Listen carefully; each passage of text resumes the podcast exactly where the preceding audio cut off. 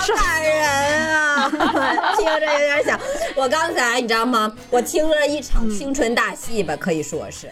对，哎，我跟你说，我看这个原片的时候，我都快看哭了，好感动，感动！我想唱一首什么《凤凰花开的路口》，送给大家。不能再说我们磕 CP 的女孩都是肤浅女孩了，其实我们要学习的，磕 CP 是要学习的。我什么都不知道，你根本磕不到的，根本不不懂我们的对对对对对对对。我骄傲，我是 CP 女孩 不是世界和平靠 CP 女孩吗？这个世界的重任，没想到这么快就落到了自己的肩头。哎呀，呃，大家好，欢迎收听新一期的科学小组，我是瑶，我是歪歪，我是大宝。大宝的打招呼还是这么的与众不同哈。那我们这一期要聊的这个主题呢，有点剑走偏锋啊。我们想聊一个这个我们之前磕过的一些邪门 CP。嗯嗯，这个。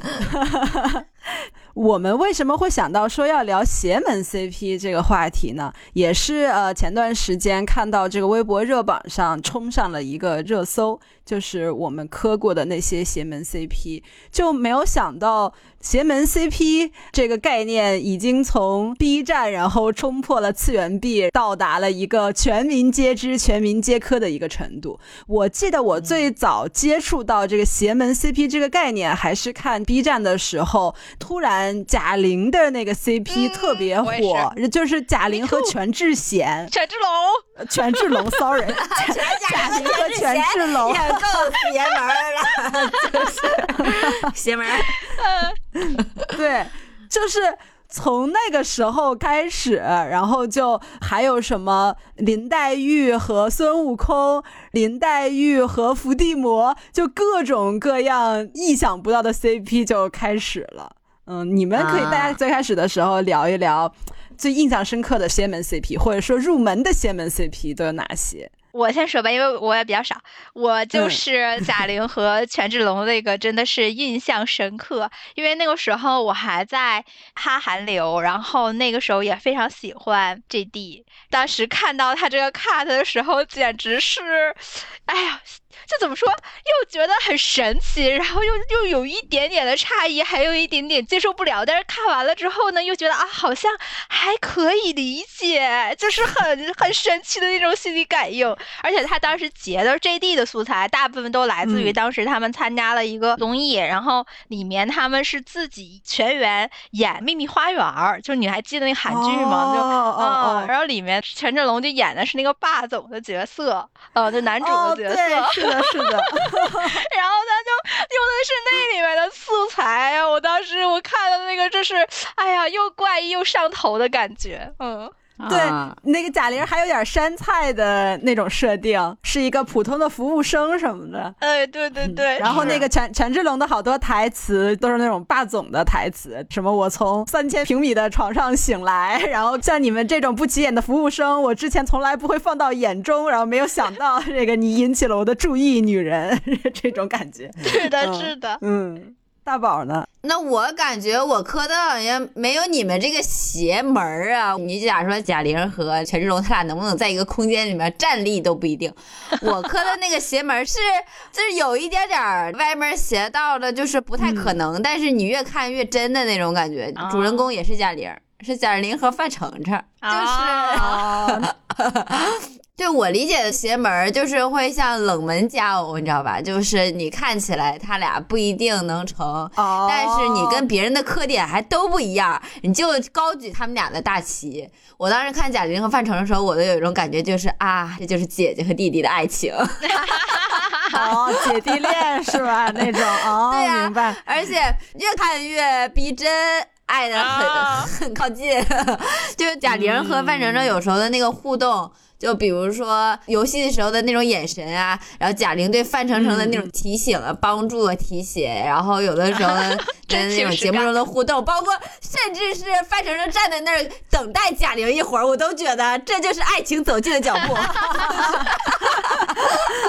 哎呀，我天！对哦，我我所以，我一开始我对这个邪门的概念还是跟别人不一样，但是有可能能成，所以现在我也高举他们俩这个邪门大旗，对，这种感觉。哦，包括还有那个，咱看那个节目的时候，不还有李成儒老师和那个那个郭敬明是吗？吗？相爱相杀，世间都以为我俩是敌人，就是只有我我知道，我内心中只有你。对。对我认为的邪门 CP 是一种情感的极致推拉，就是你看着他们俩吧，不一定能行，就是现实生活中他们俩也不是情侣，但是这就是一个情侣走向最终的必经之路。咱们先相爱相杀一下，然后然后彼此试探、了解、互相走近，然后那个小冤家路窄的那种感觉，然后看着我还觉得呃很合理。哦，我很期待。哦，我觉得其实我们磕那个邪门 CP 有一种侦探找线索破案的感觉，就是他们两个人之间的很多糖点啊或者磕点啊，不是在光天化日之下的，然后需要观众自己去像侦探一样去搜寻这些线索，然后当你把这些线索都拼凑在一起之后，你就会发现，哇塞，这个结局就一下豁然开了，他们俩就是真爱。嗯，对啊，所以下面这个环节呢是这样的，我准备了好多网上大家都会磕的比较上头的一些邪门 CP 的片段，但是我不会告诉你们这是哪些 CP，就想让你们丢掉头脑中固有的这些人物原型的设定，然后通过就是这种 CP 的桥段，然后让你们判定判定他们俩到底有没有糖，然后你们觉得这两个人物是一种什么样的关系？好的，好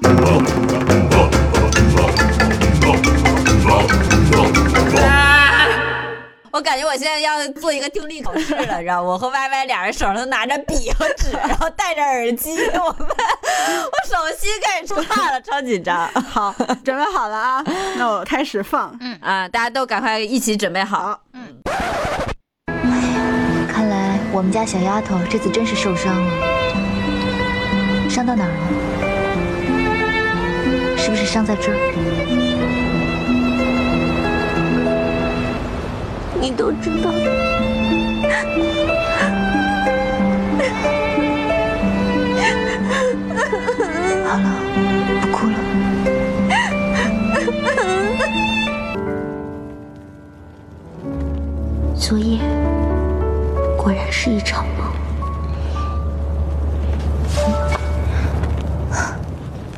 你醒了，小傻瓜。嗯，哎，这就是第一个。啊，呃，第一个看还有点橘色大吉，哈哈。你们先聊聊吧。听完之后，第一感觉是什么？嗯，我听着好像有点像，就是一个嘤嘤嘤的那个声音，听起来是一个小小萌妹子。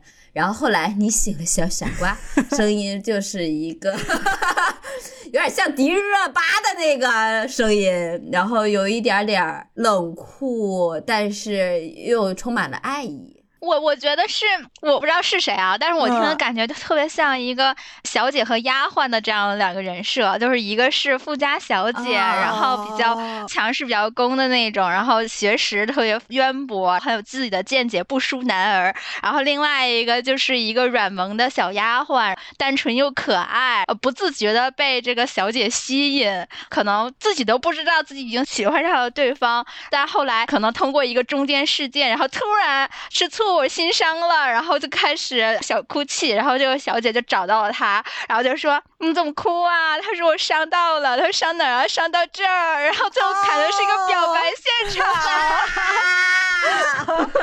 给我的感觉是这样。啊，啊，好，那下面我们来揭晓答案，就是大宝刚刚差一点点就触及到了人物原型，里面确实有一个人物是迪丽热巴，但不是那个大小姐，是那个嘤嘤嘤，这啊，这两个人都出自《三生三世十里桃花》，然后其中一位是白浅，就是你们觉得是大小姐的那个人，然后嘤嘤嘤的是哦凤九，就是迪丽热巴的那个。哇天啊！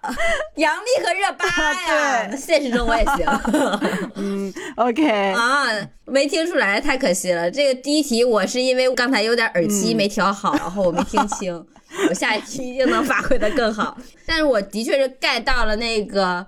就是你醒了，小傻瓜，是这样的一个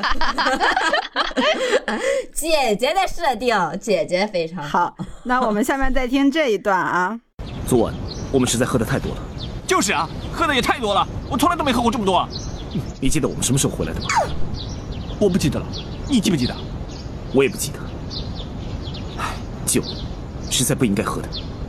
就是啊，哎，喝酒也太不划算了。你想把吃的东西全都吐出来了，那不白吃了？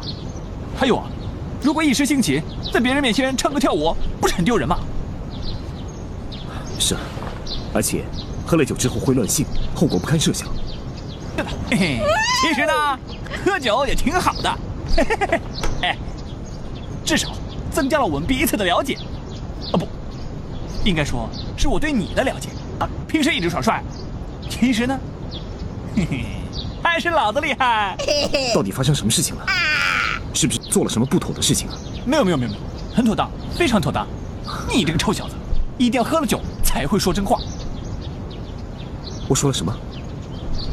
你说了那个？哪个？你忘了你说了哪个啦？真的记不得了。能不能给我点提示啊？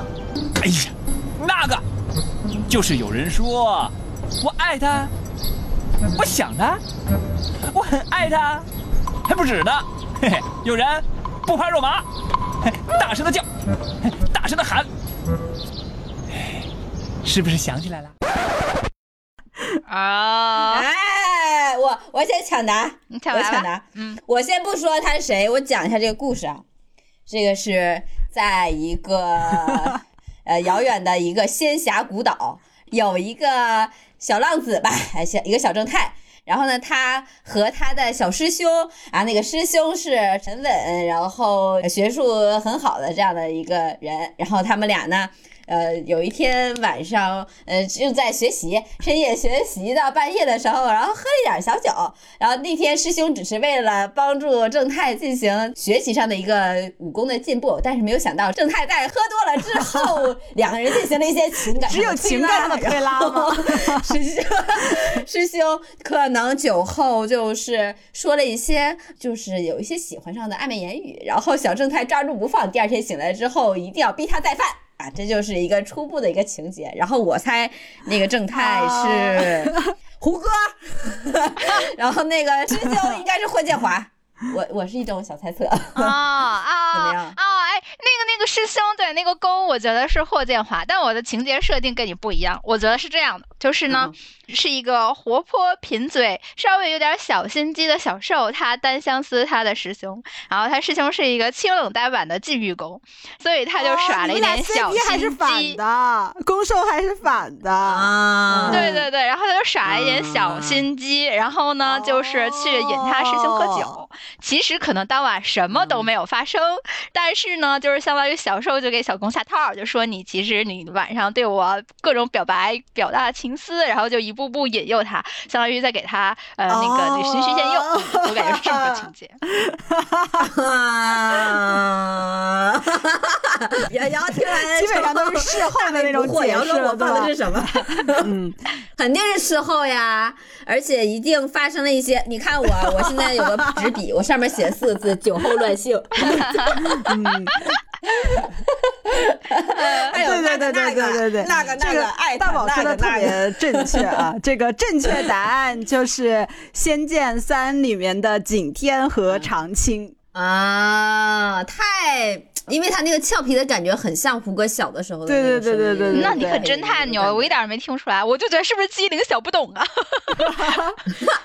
哎呀，因为我现实生活中就是高举他们俩大旗的，就是大家通过聊这么多期来看着我是磕真人的，是吧？嗯我现实生活中他们俩的那些参加晚宴的那些小互动啊、眼神呀、微笑呀，包括他们别人开他俩玩笑，他俩就是搭腔的那种感觉，蛛丝马迹我都会捕捉的。哎呀，太牛了！这个音频算是我在考试范围之内吧，他可能本身在我心中排名就很靠前，是我的本命，你知道吧？啊，那我就完全是脱离现实人设在编故事。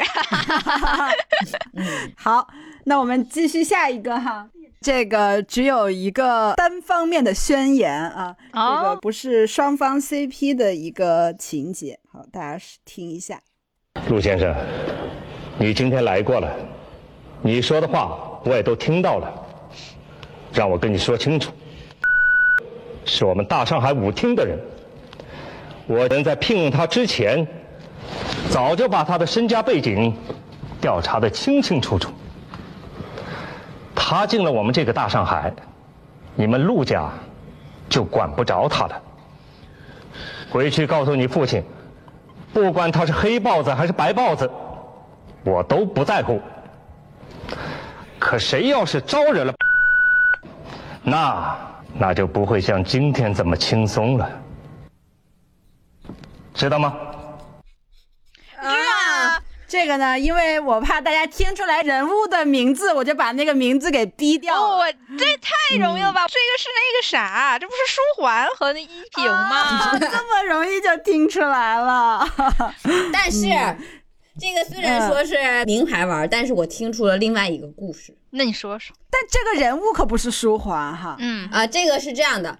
是，嗯呃，依萍的确是因为自己的家庭原生家庭的问题，然后落入到成为一代舞女的境地里。但是呢，她进入那个舞厅的那一瞬间，其实就跟那个老板双目直接对视，然后老板通过他那“小冤家你干嘛，像个傻瓜”的声音中，感受到了一个少女的那种雀跃，然后一下也萌发了自己，等于说是一个年下的感情的这样的一个悸动吧。然后他在那个少女的眼睛中看到了一个爱意，然后他说：“我要保护这个女人。”这个依萍她为什么能一路从一个小小的舞女，最后走上了台柱子呢？其实就是因为这个老板一路的提携、保护、支撑。然后当时甚至还有日寇看上了依萍，想要就范，然后老板绝对的就说这个女人我保护定了，然后都已经到所有的事情都已经起起落落很多年之后，依萍其实回眸才发现这个人才是她的那个本命的王子。可以说是本命的老一直在背后默默的守护他的是的，那种感觉，是的，是的，是，而且刚才嗯。他的那个宣言，依萍的身份可能跟现实是不一样的啊，就是说他有一个嗯。流氓的一个老父亲，然后来找依萍要钱，然后这个老板就说你敢从他身上再压榨一分钱，我呢唯你是问，哎就是这么一个简单的小故事。哦，感觉还挺合理的啊。对，这还正好是大宝最喜欢的那种黑社会的 那个老大的人设，我瞬间脑子刚才 浮想联翩。嗯，带入依萍了，是我感觉走向也是这种大哥文走向。对，嗯，OK，好，那我们再听最后一个哈，最后一个，因为就是原来那这个男主是谁呀？就是第三个里面男主是谁呀？秦五爷啊，啊，真的是秦五爷啊！老板啊，天啊，真的，是大哥秦五啊！爷，哦，好好好，是够邪教是大哥。啊！好，好，那我们到最后一个啊，啊，咱们接着说这个面包机的事儿，不是这个鸭旗的事儿。我要换座。你说什么玩意儿？张老师，他没听懂。第三题，你真好看。你是什么时候瞎的？掌嘴！这使不得呀！别欺负我！敢动小爷我的人，我看你活腻了。咱们青山不改，绿水绿水长流。你干啥来了？跟你没关系，你要出点什么事儿，你这让我怎么活？你别自作多情啊！我知道你会闹脾气、耍性子，对我说狠话，但我还是会对你说，因为你会知道我有多喜欢。我明告诉你，咱俩没戏。我曾经做过一个梦，我见咱俩结婚了。喜欢一个人的样子，根本无法掩饰。可为什么你不是？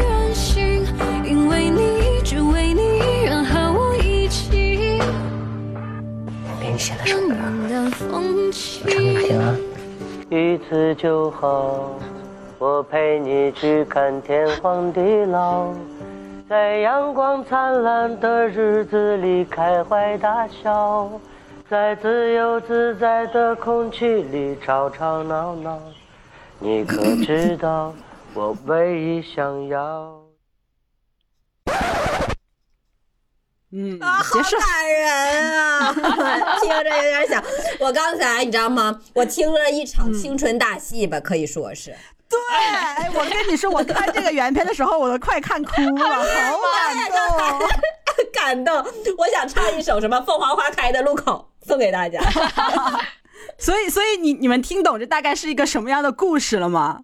感觉是那个校园直掰弯，然后好不容易在一起之后，又因为现实波折又不能在一起那种。哦，哎，你说的真的，嗯，我感觉是这样的。我我猜想一下，我们现在呢就跟着我们的目光一起回到那个教室。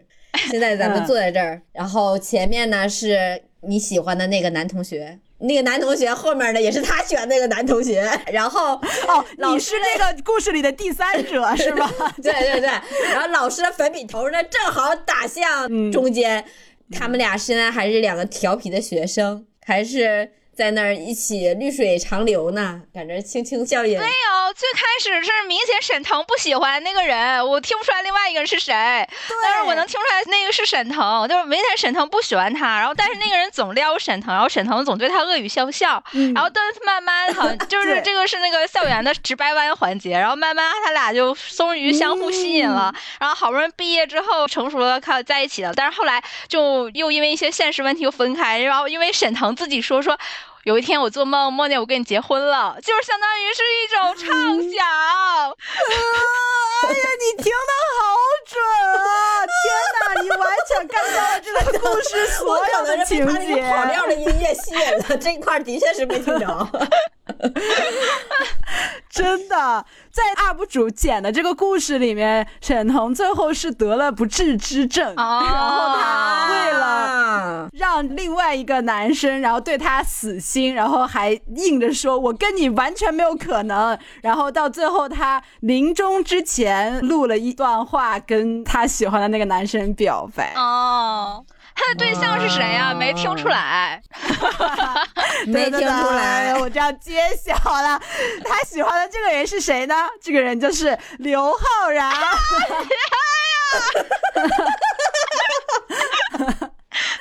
中间有一段还挺明显的，就是什么感动小爷我的人，小爷不是他之前演那个青春片里面的角色吗？啊！没听不对呀，不对呀，呃，不对，等会儿捋一捋，是刘昊然喜欢沈腾，然后沈腾不喜欢他，对，这不合理吧？对对对对对对，不存在。刘昊然一直是直球，就是他一直是那种直球，就一跟沈腾表白，就是我喜欢你。对对对对对，喜欢一个人就是是藏不住的台词，他在自己说的。说这个就是说，可能是就是说沈沈沈腾老师校草时候的故事吧，就是说咱们是个平行时空啊，要不然真的是我一开始还以为是马冬梅呢，你知道吧？我寻思沈沈腾和马冬梅我还能较量一下，我甚至认为是小岳岳都行，你知道吗？我脑子里面都是。你看，你的这个想法就没有符合我们磕邪教 CP 的精髓。我们的邪教 CP 的精髓就在于抛开这些固定的设定，然后只看两个人就是爱情的匹配度。要是我不告诉你这个是沈腾跟刘昊然的话，你是不是觉得这这两个人还挺配的？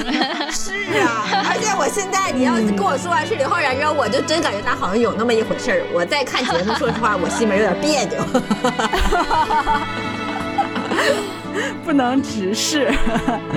嗯，想看你笑，想和你闹，想拥你入我怀抱。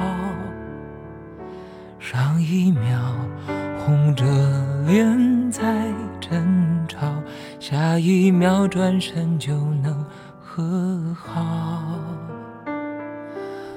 好，那我们聊完了这些邪门 CP 的例子，我相信就是大家也能 get 到了我们的磕点，就是万物皆可 CP，就是只要两个人之间有可能性，那你把它一些话语剪在一起，哎，这个爱情的小火花莫名其妙的就燃起来了。嗯，所以下一趴呢，我们想要说来仔细的稍微探讨一下哈，为什么看似两个完全不搭盖的人，通过剪刀手的神奇作用，最后剪在一起之后，我们会发现，哎，这两个人竟然这么搭。比如说，我们刚刚聊的这个人物沈腾，就大家在不知道他跟刘昊然的真实的形象之后，就发现，哎，这两个人在故事中非常搭。其实呢，在 B 站上，除了刘昊然之外，跟沈腾组 CP 的人超级超级多。沈腾其实是 B 站上 CP 这块的一个百搭款，然后 与他这个他是一块砖，跟谁都能搬。对，还有像比如贾玲，然后小岳岳，都是所有人都能跟他们组 CP，甚至像贾玲。圈内还流传一句话说，男明星火不火就要看 B 站上有没有他跟贾玲的 CP，对，就已经成为一线男明星的试金石了。这个人设，那我先来聊聊吧。就我觉得，首先沈腾老师给我的感觉是，他是那种可能有点像大宝的那种设定，就是人畜无害，就是大家都喜欢跟他在一起，喜欢玩儿，然后不是那种呃，你跟他交流会感觉门槛很高的人，所以跟沈。腾老师在一起的很多 CP 设定都是说从朋友到恋人的感觉，还有好多是那种暗恋型的设定，就是沈腾把他当成朋友，两个人嘻嘻哈哈的，其实另外那个人一直在心里是暗恋他的。对，所以我觉得这个可能是可以组 CP 的关键点，而且还有一个点就是它会有一点那种前后的反差感，就是最前面的时候，它可以通过它那种幽默啊，塑造一种非常生活化的形象；之后呢，它还会有一些特别认真，然后特别表白的那种话，然后前后一设定，就是这种反差一下就会把那个感情升华，就让大家很明显的感觉到，哇，这个人跟这。个人的人物关系从朋友一下升华到了情侣的地位。就是有这种不同的环节吧，所以会比较好组故事，然后这个故事还跌宕起伏，让大家更深层次的磕到两个人之间感情的复杂度啊啊！这是我觉得沈腾老师为什么 CP 值这么高一个原因。我我觉得是说，其实 CP 感怎么来的呢？CP 感其中有一个就是外表和气场一定要相合嘛。然后如果说。啊，这个人他的那个长相特别有特色，然后丰满感特别强，或者就浓颜特别有有棱角有力度，那他就不太好组 CP，或者说他组的 CP 可能就只有一单一的一种类型，所以这就不够百搭。但是你看像小岳岳啊、贾玲啊，还有那个沈腾老师呀，他们都是线条很圆润，然后不是那种典型的帅哥美女，但是又很有亲和力，还挺招人喜欢。不招人烦嘛，就能带入到个人的喜好情感中。哎，对对对对对，然后你就跟谁摆在一起，你又觉得这一点我特别同意啊，我特别同意 Y Y 刚刚说的那一点，就是像小岳岳、贾玲还有沈腾的那个人设，他就是属于大众人设。大你不是你属于美女女明星的人设，跟他们不一样，就是他们真的是属于大众平民的设定，就是大家真的是很容易。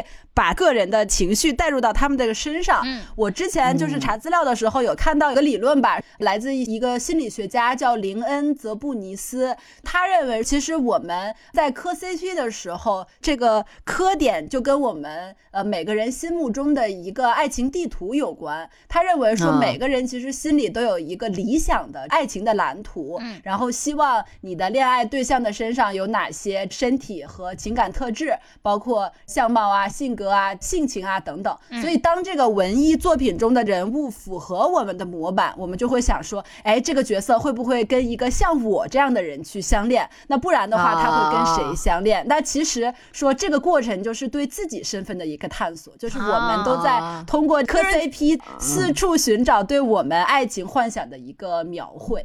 那我明白了，明白，就是剪沈腾和刘昊然视频的那个 UP 主啊。我跟你说，你知道你是沈腾，你现在在幻想你和刘昊然在一起。我跟你说，就这么回事儿。那那那那贾玲那种就是和权志龙什么的，这完全就是 我和权志龙的故事。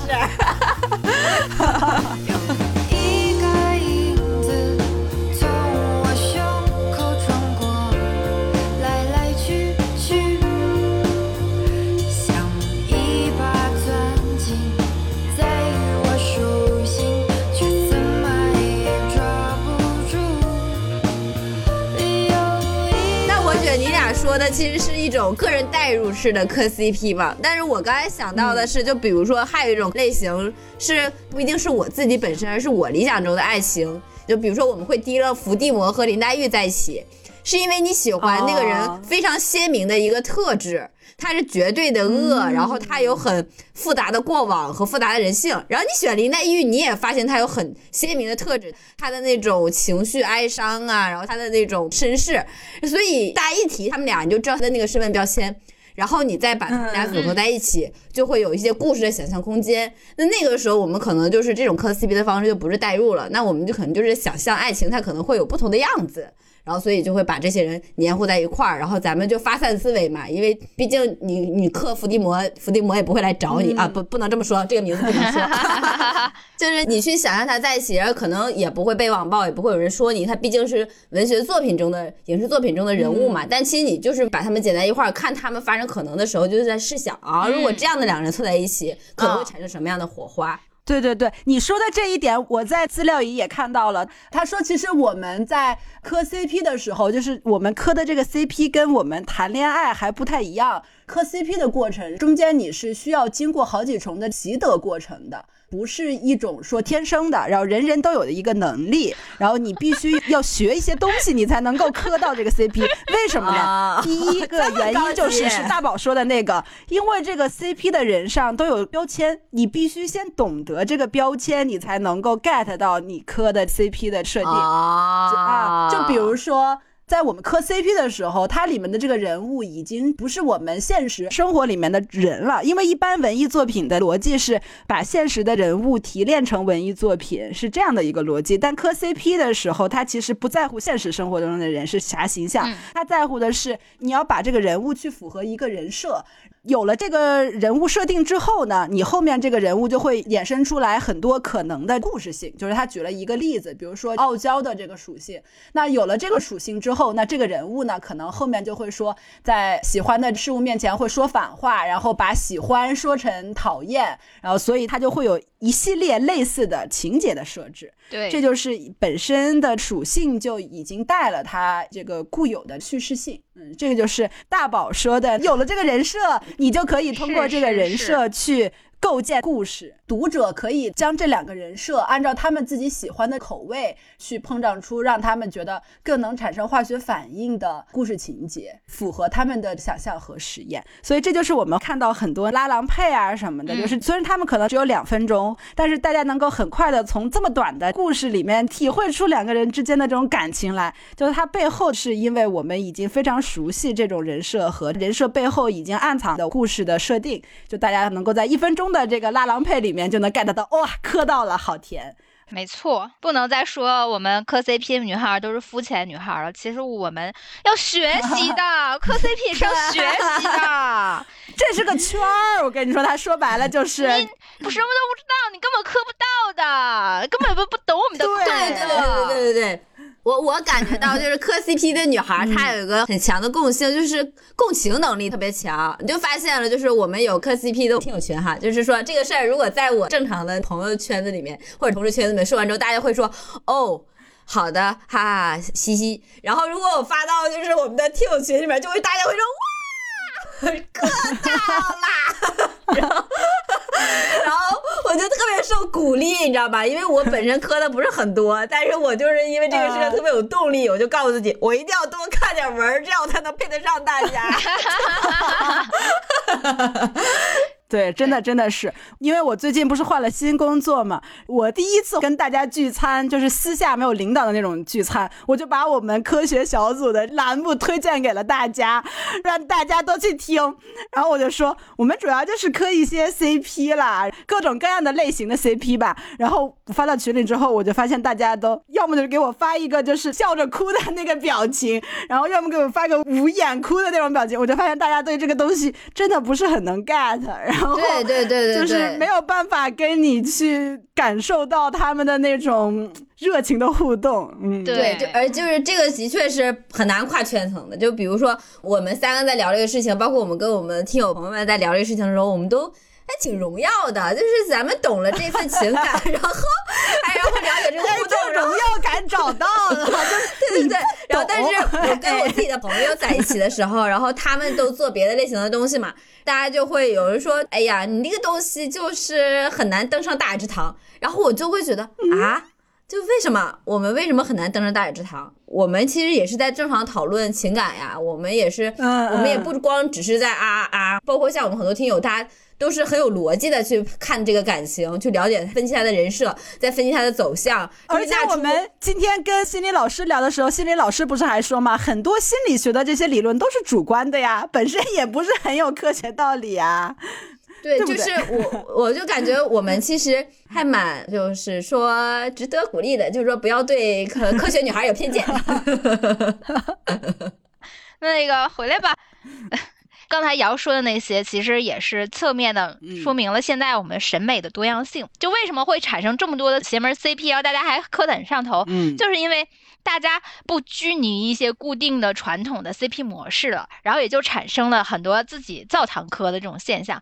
嗯，哎，而且我觉得那个像这种拉郎配其实还挺有传统的，因为本身像这种 BL 这种文化，它最开始其实也是打破了 BG 的这种套路嘛，然后就大家会觉得，哎，就是男孩子男孩子之间的爱情也很好磕啊，他们之间的这个爱情也很有味道啊，很甜呐。然后后面就像这种邪教 CP 或者。邪门 CP，它其实也是打破了大家对爱情范式的一个固有的模式吧，是吧？然后就是说，哎，其实打破了你这些模式，我们再来看的话，这两个人之间的本身这个爱情其实就是很甜啊，而且很有味道。对，而且我特别认同大宝刚才说，我觉得就是能磕 CP 的女孩都是共情能力很强，而且很博爱的人，就很包容的人。对，很善变的人，哎，我真的觉得是，就是这一点呢，我特别有体会，就是特别能够接受不同的这个观点。对，就可能有一些相对来说比较先锋的观点，我觉得就是磕 CP 的女孩都能接受，因为她们本身在这个环境中每天都会有很多新鲜的东西出现，所以大家都会觉得说，哦，你说的这个东西我愿意去了解了解。而且他们看问题的角度也会很新奇，就是他们不是那种特别墨守成规，总能会有一些。你容易被忽视的点里，然后发现一个新的科的东西，然后最后衍生出了这些邪门 CP。哎呀，真的是世界和平靠我们，我真的觉得。就是他们可以透过表象看问题的，真的是。就比如说你像林黛玉和孙悟空，他们为什么能把它组在一起？是因为他觉得这个两个人设是有可磕的地方的。对，他们相当于拨开了标签化，就是觉得啊，林黛玉就是这样的人，只能出现在《红楼梦》里；然后孙悟空是这样的人，只能在出现在一个妖魔鬼怪的世界。他们把这个标签给扔掉了，然后通过内核的本质把他们俩凑在了一起。对，哎呀，而且像什么伏地魔这种反面角色，跟林黛玉也是绝配。我真的，真世界和平靠 CP 女孩。如果世界上多一点 CP 女孩，这期的标题有了：世界和平靠 CP 女孩。没错，而且我觉得磕这种邪道 CP 还有个特别好处的地方，就是人工糖精吃着放心，就是你不会塌盘，也不会梦碎，因为你磕一些主要是 RPS 或者影视剧衍生出来的真人，你就会边上头的时候又边告诉自己要冷静，说可能都是在演戏啦，都是假的啦，什么什么什么的，你要冷静，也就是这一段营业期，营业期过了就没了，就拉倒了。